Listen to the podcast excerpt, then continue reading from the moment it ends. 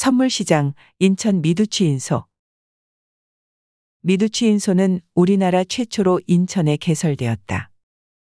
미두치인소는 일제가 한반도 내에 미국 시장 장악을 위해 제멋대로 설립한 수탈 기관이다.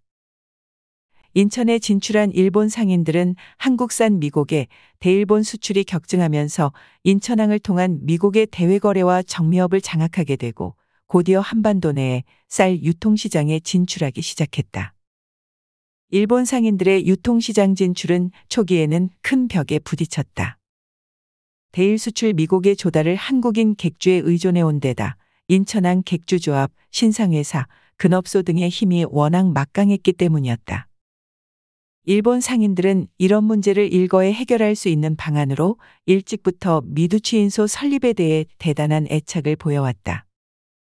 그러나 이 또한 일반 무역상과 일본을 제외한 외국인 상사들의 반대 여론으로 번번이 저지되고 말았다.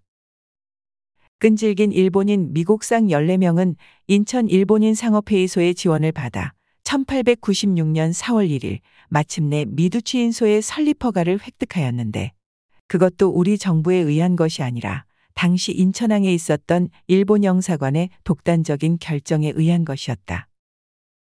인천 주재 일본 영사관의 허가만으로 인천계양장 내 일본인 거주지에 설립된 인천미두치인소는 이해 5월 5일 자본금 3만 원으로 문을 열었다. 미두치인소에서의 거래는 오늘날 증권거래와 거의 비슷했다. 증권거래가 채권, 주식 등 유가증권을 대상으로 한다면 미두치인소는 현미 등 미국을 대상으로 했다는 것이 다를 뿐이다. 거래는 3기로 구분하여 1개월 내 거래된 매도, 매수 물량을 거래 당사자 간에 정리하는 방식의 선물 거래였는데 취인소가 인가한 중매점을 통해 거래하도록 되어 있었다. 중매점은 거의 일본인 차지였고 조선인으로는 인천에서 정미소를 경영하던 유군성, 개성부자 김익환, 평안도 대지주 장최근 뿐이었다. 시장은 하루에 전장 후장 두 번씩 열렸고 매매 단위는 미국 100석, 대도 50석으로 하여 호가는 모두 1석의 가격으로 했다. 시세는 오사카 취인소 시세에 따라 변동했다.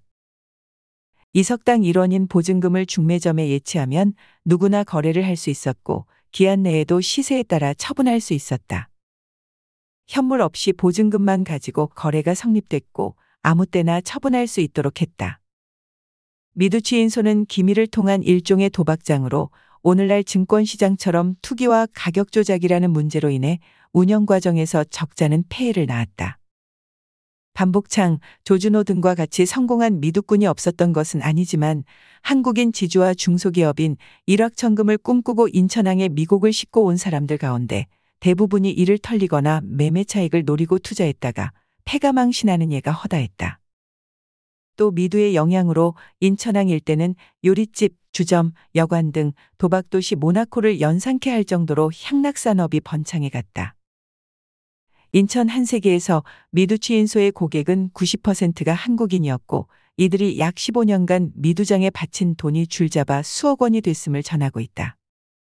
피해가 확산되자 당시의 개벽에는 인천아 너는 어떤 도시, 라는 제아의 기사에서 인천 미두치인소를 피를 빨아먹는 악마구리여 독소라며 경각심을 불러일으키고 있다. 미두치인소 내부적으로도 파행적인 운영과 오직 사건으로 1898년과 1919년 두 차례에 걸쳐 해산되고 임원들이 무더기로 구속되는 사건이 일어났다. 이처럼 폐단이 잇따르고 있는 가운데서도 한일 합병 후 인천 미두치인소가 널리 알려지면서 전국 각처에 돈바람이 불고 미두치인소의 설립 신청이 쇄도하기도 했다. 20년대에 들어서 인천 미두치인소의 서울 이전 문제가 지역사회의 최대 현안으로 떠오르기도 했다.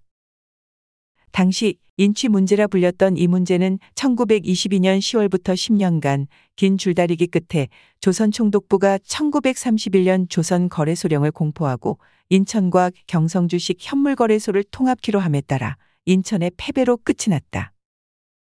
이후 서울 소재 경성 주식현물 거래소의 운영권을 빼앗긴 인천미두치인소는 경성거래소 기입으로 전락한 채 1937년 중일 전쟁 이후에는 통제 경제에 밀려 휴업 상태에 있다가 광복과 더불어 문을 닫았다. 근대 장편 소설에 나타난 인천의 미두.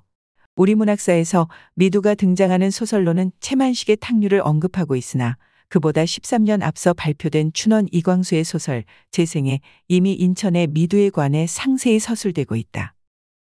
채만식의 탕류에 나타난 미두는 군산이 그 배경이지만 춘원의 재생에 나타난 미두는 인천이 배경이다. 춘원의 재생은 3.1운동 후 청춘 남녀를 중심으로 한 조선의 사회상을 여실히 그려냈다는 점 외에도 미두를 본격적으로 작품 속에 끌어들인 우리나라 최초의 근대 장편 소설로서도 그 의의가 있다 할 것이다.